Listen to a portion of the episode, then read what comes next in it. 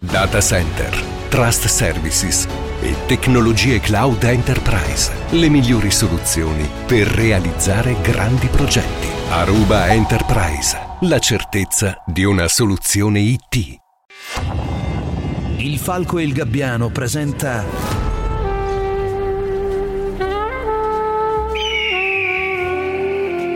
Chuck si vola di Enrico Ruggeri. Taxi Driver. Quasi sempre, anche quando non ce ne rendiamo conto, la nostra vita è un affannarsi continuo alla ricerca di amici, compagnie, relazioni sociali, poi insomma adesso con eh, i social network ancora di più, la parola amici è direi anche inflazionata. E poi nella vita andiamo al lavoro, poi andiamo in palestra, poi magari al ristorante, poi speriamo che qualcuno ci presenti qualcun altro, abbiamo sempre qualcosa da fare, sempre qualcuno da vedere. E poi invece ci sono persone che hanno un destino diverso, che hanno una vita diversa, persone che hanno un'indole solitaria, che tendono a appartarsi e questo mm, può essere positivo. Io penso per, per quanto mi riguarda che la solitudine sia il premio migliore che raramente la vita mi dà, però invece possono esserci delle patologie, certo, ci sono persone che semplicemente sono più riflessive, però magari c'è qualcuno che fa fatica a integrarsi nella società, che non è toccato dai discorsi della gente, c'è qualcuno che vive in un ambiente tutto suo, in un mondo nel quale è veramente difficile entrare. Quasi sempre sono menti superiori che eh, si interrogano in modo sottile e disincantato sulla realtà, e, e però lo sappiamo a volte, eh, anzi spesso, spesso la genialità e la patologia mentale vanno a braccetto, si accompagnano. E il nostro protagonista di oggi è proprio una di queste persone, è un uomo solitario, ha una mente brillante ma è poco istruito, è un'anima diversa, un'anima inquieta alla ricerca di qualcosa, di uno scopo della vita, uno scopo che eh, non riesce a trovare. Oggi parliamo di un ragazzo, ha 26 anni, vive a New York, siamo negli anni 70 e lì è molto difficile a New York trovare la propria collocazione in una città caotica, gigantesca, alienante, opprimente si vive in un mix di etnie diverse, dentro un frullatore dove i neon dei locali si, si, si confondono con i semafori, per le strade c'è di tutto. E, e fondamentalmente il nostro protagonista è proprio per strada che vive, non è un senza tetto, fa un lavoro che lo porta a stare sempre in giro. Eh, New York è tutta attorno a lui e, e, non c'è una strada nella quale lui non sia stato eh, o nella quale lui si rifiuti di andare, anche i quartieri più malfamati amati, non ha paura di niente, eh, tanto vede sempre le stesse persone, persone negative, cattive che fanno lavori disonesti oppure vuote, persone che in realtà sono sole e, e lo nascondono unendo le loro solitudini con altre solitudini, e fanno finta di amarsi, fanno finta di conoscersi, ma questa ipocrisia a lui scorre, non lo tocca, è diverso. Tra eh, questa gente e il nostro ragazzo. C'è una barriera, c'è un muro che li separa, sono i finestrini e la carrozzeria del suo taxi. Insomma, qual è il tuo problema? Passo la notte in bianco. E vatti a vedere i pornofilm. Ci ho provato, ma è lo stesso. Sì, sì, ma che ho? Va bene, d'accordo, d'accordo, l'ho scritto. E allora che fai la notte? Eh, vado in giro fino al mattino in metropolitana. Allora ho pensato, se è così è meglio che mi faccia pagare. Che quartieri preferisci? South Bronx, Harlem? Per me non fa differenza. Lavori nelle feste ebraiche? Per me non fa differenza. Dai, fammi vedere la patente di guida. Il nostro 26enne si chiama Travis Bickle, ha l'aspetto di un, di un, tipo tranquillo, ordinario, non attira l'attenzione, parla pacatamente, ha sempre un sorriso impercettibile sul volto, l'espressione è proprio anonima, è indecifrabile, sembra la gioconda, è difficile intavolare un discorso con lui, lui parla a monosillabi, non è uno di quei tassisti che ti, ti chiedono subito tutto, anzi eh, lui osserva osserva, non si sa bene cosa. Ha i capelli ribelli, è sbarbato, non ha vestiti eleganti, ma neanche vestiti logori, è anonimo anche nel vestire, è un ragazzo nella media, vive da solo. A New York in un appartamento, soffre di insonnia, non sa come impiegare il tempo, durante la notte va in giro, prende la metropolitana, si annoia, va in qualche cinema di bassa lega a vedersi un film porno, quando è in casa mangia cibo spazzatura davanti alla televisione morning. In televisione, guarda soprattutto i telefilm e il notiziario e spesso lì c'è qualche politico che dice la sua, siamo vicini alle elezioni presidenziali e Travis non sa niente di politica, non gli interessa, non gli interessa neanche molto guadagnare, cerca lavoro come tassista non per fare i soldi, solo per avere qualcosa da fare, tanto lui comunque la notte la passa andare in giro a zonzo, tanto vale guadagnare qualcosa portando in giro gli altri, non ha studiato nella sua vita, ha fatto il militare, ha fatto la guerra. È stato congedato nel 73 dai Marine, è stato in Vietnam, forse è lì che ha cominciato a prendere tranquillanti per i nervi. Questo insomma è la prima cosa eh, nascosta che eh, raccontiamo di lui. Gli assegnano un taxi, quelli gialli, um, tipico taxi newyorkese. Lui decide ovviamente di fare il turno di notte, tanto non dorme e si, si immette nelle strade luride, affollate strade di New York sotto una pioggia fitta e insistente che sembra non voler finire mai. La pioggia sembra non smettere mai la notte, batte le strade di New York, è difficile guidare, ma Travis non ci fa caso, è sempre immerso nei suoi pensieri, con i finestrini appannati, lui distingue ancora meno le persone che affollano i locali, i marciapiedi si confondono con le insegne luminose, tutto è indistinto, a volte lui guida e basta, non fa nemmeno caso a chi ha caricato sul sedile posteriore. Insomma, Travis Bickle è un ragazzo pieno di contraddizioni, forse vorrebbe sentirsi meno solo, ma in realtà le persone lo disgustano. Lui non ha studiato eppure scrive un diario. 9 maggio. Grazie al cielo è venuta la pioggia. È servita a ripulire un po' le strade dall'immondizia che si era monticchiata. Lavoro tutta la notte adesso, dalle 6 del pomeriggio alle 6 del mattino, certe volte anche la domenica. È una fatica, ma almeno mi tiene sempre occupato. Guadagno 300-350 alla settimana. Certe volte anche di più, quando faccio senza tassametro. Vengono fuori gli animali più strani la notte. Puttane, sfruttatori, mendicanti, drogati, spacciatori di droga, ladri, scippatori l'altro verrà un altro diluvio universale e ripulirà le strade una volta per sempre.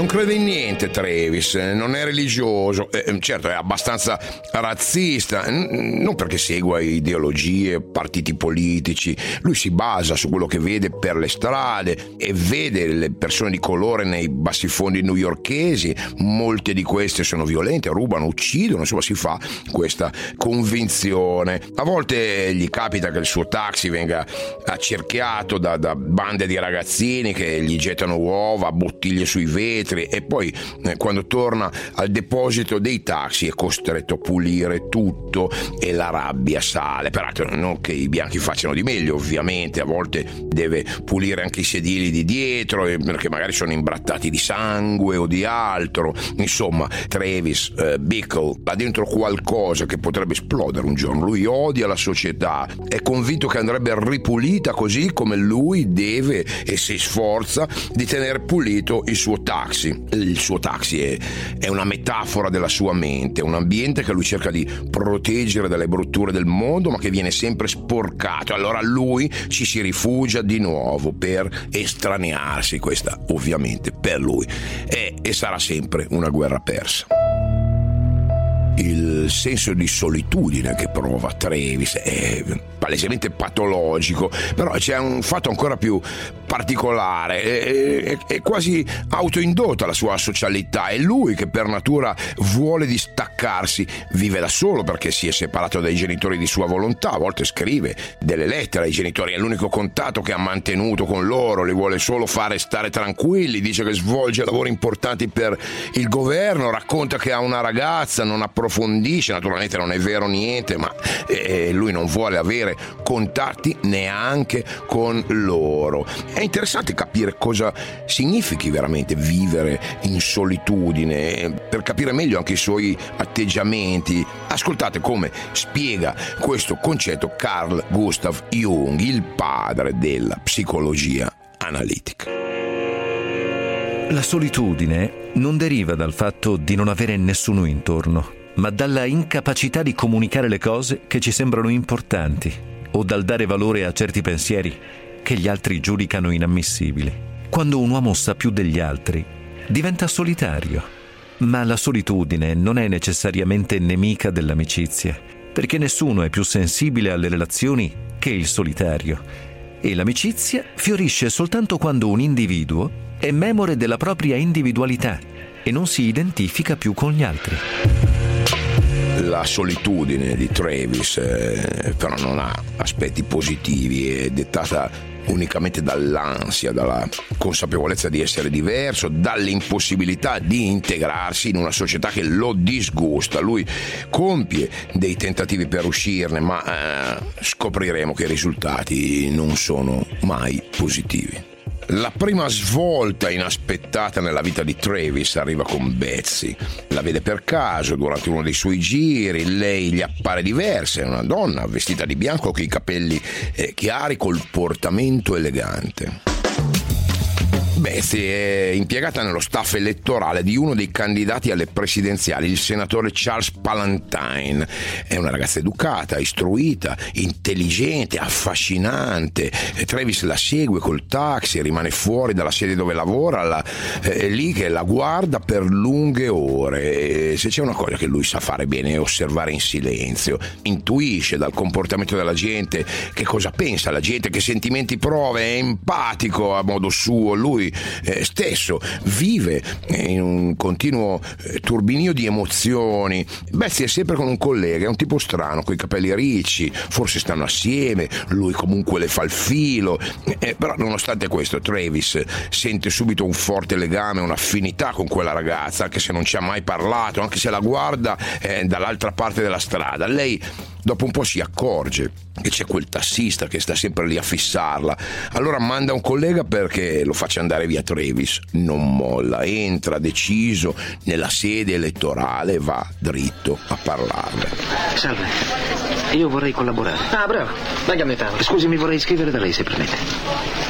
E perché vuole che sia proprio io a iscriverla? Perché secondo me lei è la donna più bella che io abbia mai visto. Grazie. Ma che ne pensa del candidato? Eh, Charles Palantine, quello che lei vuole aiutare a diventare presidente. ah, eh, credo che sarà un buon presidente. Non so come la pensa, ma sarà un buon presidente, sì. Che ne pensa della politica sociale di Palantine? Eh, scusi, ma che ne so della politica sociale di Palantine? Ma sono sicuro che è una buona politica. Ma cosa vuole con esattezza? Eh, Vuol venire a prendere un caffè insieme a me? Perché? Perché? Sì. Eh, glielo dico subito. Perché lei si sente sola. Eh, Io ci passo molto spesso qui davanti e la vedo. Vedo sempre un sacco di gente insieme a lei. E vedo tutti questi telefoni, tutta questa roba sul tavolo. Non significa niente. E poi quando sono entrato e l'ho vista, e ho visto i suoi occhi, e ho visto come muove la testa, ho capito che non è felice. Travis scrive nel suo diario è il 26 maggio sono andato in un caffè con lei nonostante eh, la sua aria da, da persona sovrappensiero lui è uno attento ai dettagli si segna cosa hanno mangiato cosa lei preferisce Betsy parla di lavoro di politica lui non se ne intende molto però se interessa a lei allora eh, è disposto a ascoltare e imparare la ragazza lo guarda è una intelligente che capisce al volo le persone coglie anche lei l'essenza di Travis, lui è una contraddizione vivente, è gentile ma è anche rozzo, è intelligente ma ignorante, insomma quell'incontro per Travis è stato come vivere fuori dal tempo, poi si rituffa nel suo mondo, nel suo taxi tra l'oscurità, la pioggia e la notte. Betsy è intrigata da quel ragazzo che sembra così garbato, disposto a imparare da lei, accetta il suo invito e una sera vanno al cinema. E però Travis non ha idea di cosa sia il vero cinema, lui conosce solo eh, quei locali dove proiettano film pornografici, candidamente la porta proprio lì. Bezzi pensa sia uno scherzo, insomma i due non si capiscono, diciamo che fa un errore clamoroso dal punto di vista del corteggiamento. Il film inizia, le scene sono quelle di un film porno, Bezzi non resiste, scappa dalla sala indignata, Travis la insegue, si scusa, non sapeva che non le piacessero queste cose, se l'avesse saputo l'avrebbe portata da un'altra parte, ma ovviamente insomma quando con una donna fai una gaff di questo peso è difficile poi rimediare, insomma Bezzi non lo vuole più vedere. Travis la richiama, Betsy è scostante, non vuole più uscire con lui, probabilmente ha un po' paura, insomma. E il ragazzo va a farle una scenata sul lavoro, diventa violento, è arrabbiato perché Betsy alla fine si è rivelata essere esattamente come tutte le altre, lui voleva solo salvarla, almeno nella sua testa, voleva salvarla dalla falsità, dalle ipocrisie della società nella quale lei vive, ma eh, Betsy a quanto pare non vuole essere salvata, quantomeno non ritiene di dover essere salvata, men che meno da lui e lui prova una grande delusione, si richiude nel suo taxi, nella sua routine. Poi una sera sale qualcuno di particolare sul sedile posteriore, qualcuno che lui non può ignorare. Sale il senatore Charles Palantine, proprio lui. Lui da mesi sostiene nella sua campagna elettorale che il popolo deve riprendere il potere. Eh, naturalmente sono cose che si dicono quando vuoi essere eletto e inizia a discutere con Travis, gli chiede la sua sua opinione. Posso farle una domanda, Travis? Certo. Qual è la cosa della nostra nazione che le sta più a cuore? Ma eh, non lo so, io non sto molto dietro alle cose della politica, non lo so. Ci pensi bene e la trova? Beh, eh, chiunque eleggono deve ripulire questa città, perché questa città fa, fa proprio schifo e da tutte le parti poi eh, gentacci. Roba da rivoltare lo stomaco. Chiunque diventa presidente, prima di tutto deve darci una ripulita, eh? capisce cosa dico? Certe volte il puzzo ti piglia la gola e ti fa venire il mal di stomaco, capisce? È come se, come se ci si soffoca. Io credo che quello che diventa presidente prima di tutto deve buttarla nel cesso tutta questa immondizia e poi tirare l'acqua. Trevis in realtà sta disperatamente cercando uno scopo, un ideale, vorrebbe aiutare le vittime di quella società così disgustosa. Una sera sale sul taxi una ragazzina, è poco più che una bambina, gli dice di allontanarsi il più presto possibile da quel quartiere malfamato. Travis eh, riesce appena a guardarla dallo specchietto retrovisore che viene scaraventata fuori dal taxi da un tizio alto e muscoloso. Questo tizio trascina via la ragazzina, Travis rimane sconvolto sconvolto, comincia a pensare, pensa per giorni, cerca di combattere quel senso di repulsione, non ci riesce e poi gli sembra di trovare le risposte che sta cercando da tempo. Vede un nuovo obiettivo, un nuovo scopo per la sua vita insulsa. E allora getta via i tranquillanti, vuole rimettersi in forma, se vuole vivere in una società migliore deve fare qualcosa lui, deve dare un messaggio importante e c'è una persona che simboleggia quel, quello schifo di società per lui, una persona che è la causa dei mali suoi e di quelli della gente che abita a New York, insomma ha trovato il suo capo espiatorio, è lui, il candidato alle presidenziali, il senatore Charles Palantine.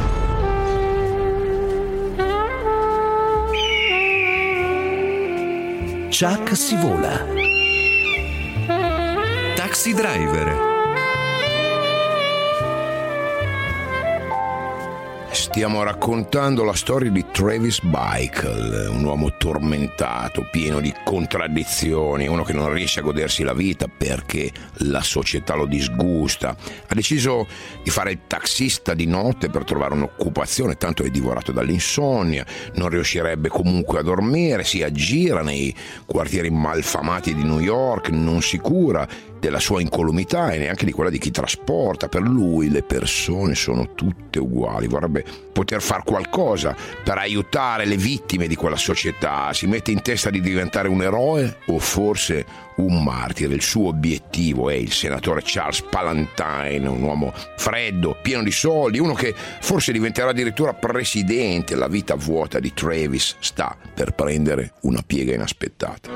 La solitudine mi ha perseguitata per tutta la vita dappertutto, nei bar, in macchina, per la strada, nei negozi, dappertutto. Non c'è scampo.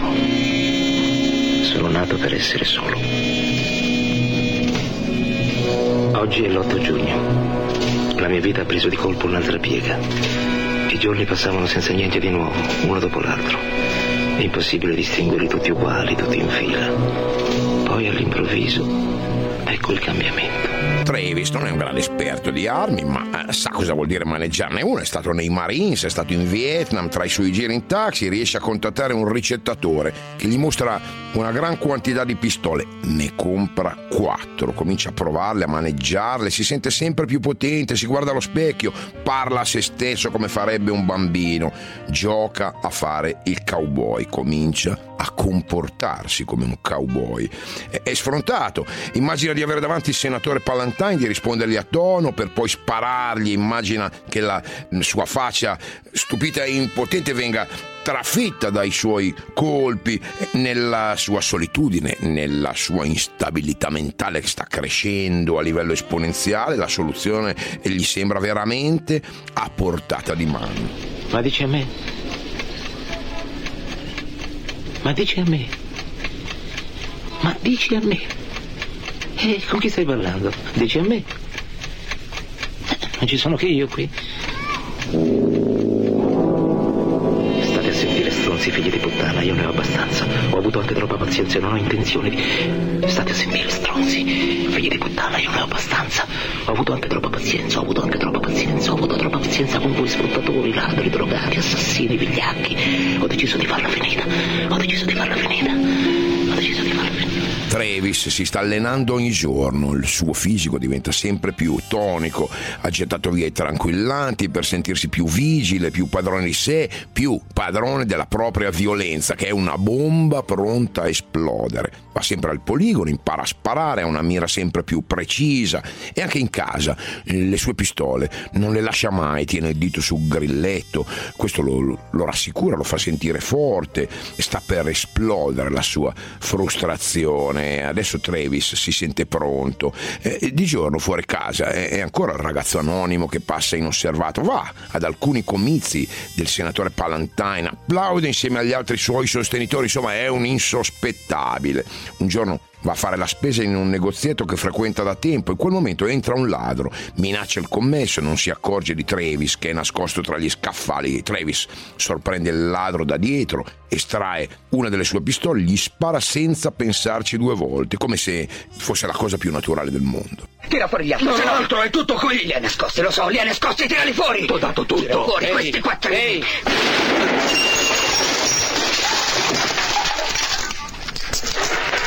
L'hai preso? Eh, altro che.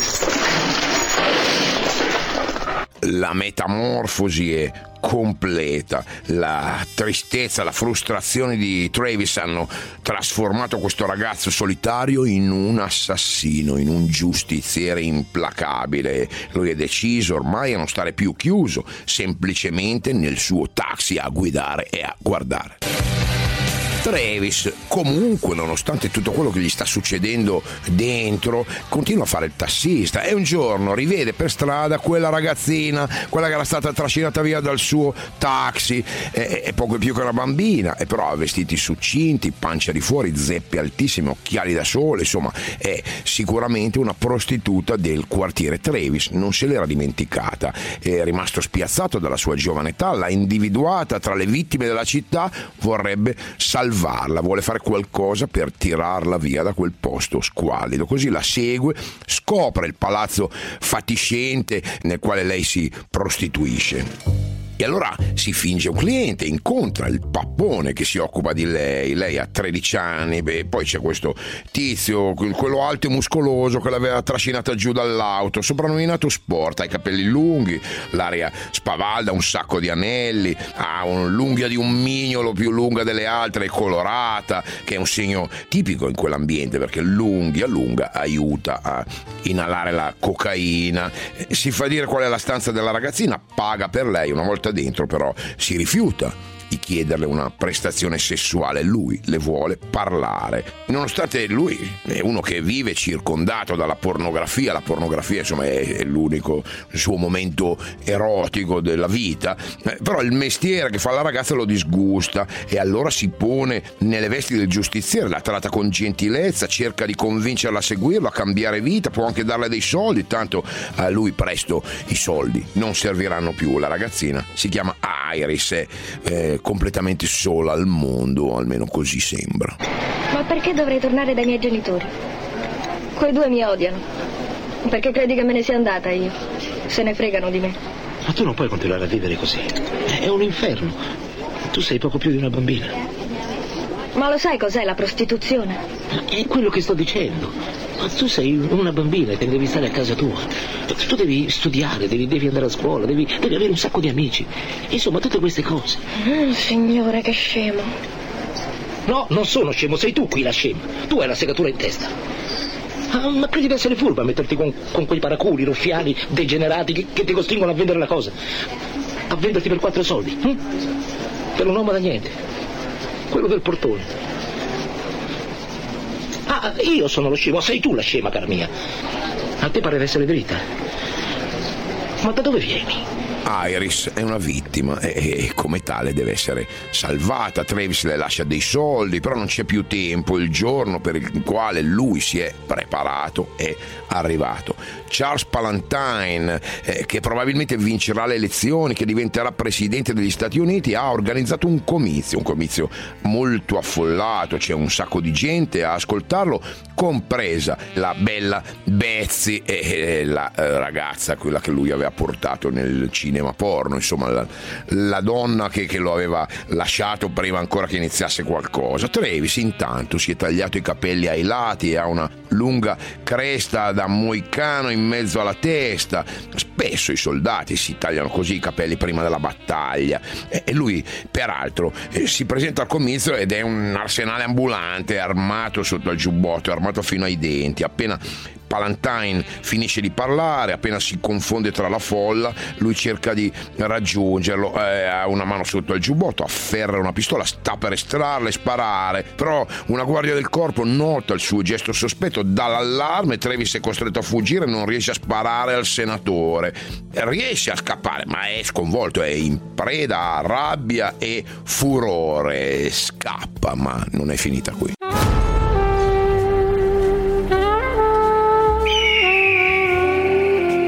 Chuck si vola. Taxi Driver. Inizialmente in molti potrebbero identificarsi col nostro protagonista Travis Bickle, uomo solitario, riflessivo che si sente diverso, ma a questo punto della nostra storia la sua follia sta diventando qualcosa che è molto più difficile da comprendere. Travis si è trasformato, ormai è un assassino che agisce per dare uno scossone alla società. È convinto che nessuno, tranne lui, può ripulire veramente New York e forse anche il il mondo. Forse lo scopo che ha cercato nella vita è proprio questo, essere l'eroe che punisce i cattivi, che salva le vittime che non sanno salvare se stesse. Ascoltate cosa pensa di Travis il grande regista Martin Scorsese. The feelings, thoughts, uh, the psychological i sentimenti, i pensieri, la sua interiorità psicologica. Io mi identifico in Travis Bacon, forse questo per come sono fatto, perché mi considero un outsider. E lui è un outsider, un solitario, anche un perdente in un certo senso. La fantasia per lui è come la realtà, è vera. I sogni sono veri, la paranoia è vera. Anche se la gente non fa niente contro di te, tu pensi che lo faccia. Travis beve un po', prende delle pillole per stare sveglio. È giovane, ha un corpo forte, ma lavorare la notte cambia la sua percezione del mondo. Io l'ho sperimentato. Ti apre un mondo diverso, fatto di immagini strane, di ombre. E io sono anche una persona urbana e la vedo come lui. Ma se continui a lavorare di notte, anche senza prendere pillole, hai una strana percezione, specialmente se guidi e hai della gente che ti entra in macchina e per un quarto d'ora è padrona della tua vita. È pericoloso. vivi al limite. It's very dangerous, and he's living. È calata la notte, Travis è sfuggito alle guardie del corpo del senatore, sfreccia sul suo taxi, non carica nessuno, non si ferma da quelli che si sporgono per chiamarlo dai marciapiedi, va dritto da Iris, la vuole liberare. Provoca sporti, il pappone che sfrutta la ragazza, dopo una discussione gli spara in pancia senza troppe cerimonie. Entra nell'edificio, ferisce il custode che incrocia sulle scale, passa oltre anche a lui, Iris è in camera sua con un altro, eh, con un rifiuto della società, insomma con uno dei suoi clienti. Intanto Sport lo, l'ha inseguito sulle scale, non è morto, spara, ferisce Travis al collo, lui non sente dolore, procede, continua a sparare. Iris gli grida di fermarsi, ma Travis non capisce più niente, fa saltare la testa al custode, uccide Sport, uccide anche il cliente, è una carneficina e si salva solo Iris che naturalmente lui risparmia. E cosa accade nella mente di un assassino quando cala l'adrenalina, cala il furore, quando finiscono i colpi? E naturalmente non lo sappiamo noi, vediamo solo una stanza squallida con dei cadaveri col pianto eh, disperato, sconnesso di Iris che è circondata dal sangue che è schizzato dappertutto. Travis è ferito e accasciato sul divano, senza esitazione si punta la pistola sotto al mento. Spara, vuole farla finita, ma i colpi li ha usati tutti. Prova con le altre armi, tutte scariche. Arriva la polizia, si trova davanti a quella scena raccapricciante. Travis è convinto che la sua vita sia finita e sorride ai poliziotti. È ricoperto di sangue, si punta l'indice alla testa, spara tre colpi immaginari e poi sviene per le ferite subite rimane a lungo in coma, intanto la vita di tutti gli altri va avanti, tutto riprende regolarmente, la società continua a fare schifo, i taxi continuano a correre per le vie malfamate di New York, c'è solo un tassista in meno. È cambiato qualcosa però, Iris è veramente salva, è tornata dai suoi genitori, il trauma l'ha rimessa in carreggiata, ha ripreso addirittura a studiare. Travis, nel suo modo violento, folle, in qualche modo è riuscito a salvarle la vita e, i telegiornali e la stampa parlano di lui, parlano tutti di lui, è diventato un eroe perché ha ucciso dei rifiuti della società, insomma ha fatto la sua parte e la società l'ha riconosciuto. E il nevrotico solitario adesso è un martire che ha salvato una ragazzina costretta a prostituirsi.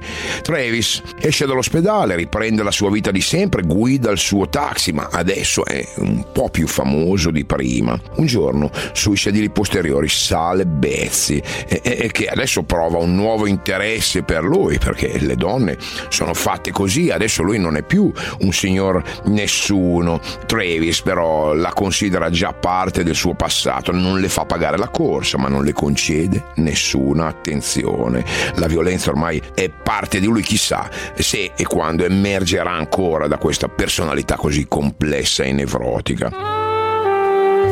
Non sappiamo quando e come la follia di Travis Bickle tornerà a galla. Eh, quello che è certo è che lui, insomma, non è l'eroe che tutti credono. Lui è, è, lui è una vittima, è, è, vittima di un mondo cattivo che scorre dietro ai finestrini del suo taxi ogni giorno, un mondo che lo contagia, che lo rende ancora più violento, nonostante i tentativi che ha fatto per essere capito, per trovare una collocazione nel mondo. Lui è destinato alla solitudine solitudine, destinato a girovagare in solitudine, osservando gli altri. Chissà se ci sarà ancora un bersaglio, chissà fino a quando Travis riuscirà a resistere all'impulso e mm, soprattutto la prossima volta c'è qualcuno che sarà in grado di salvarlo ancora da se stesso. Se volete mandare dei commenti o segnalare altre vite su cui puntare il mio microfono, sapete dove trovarmi. Ciao, a domani.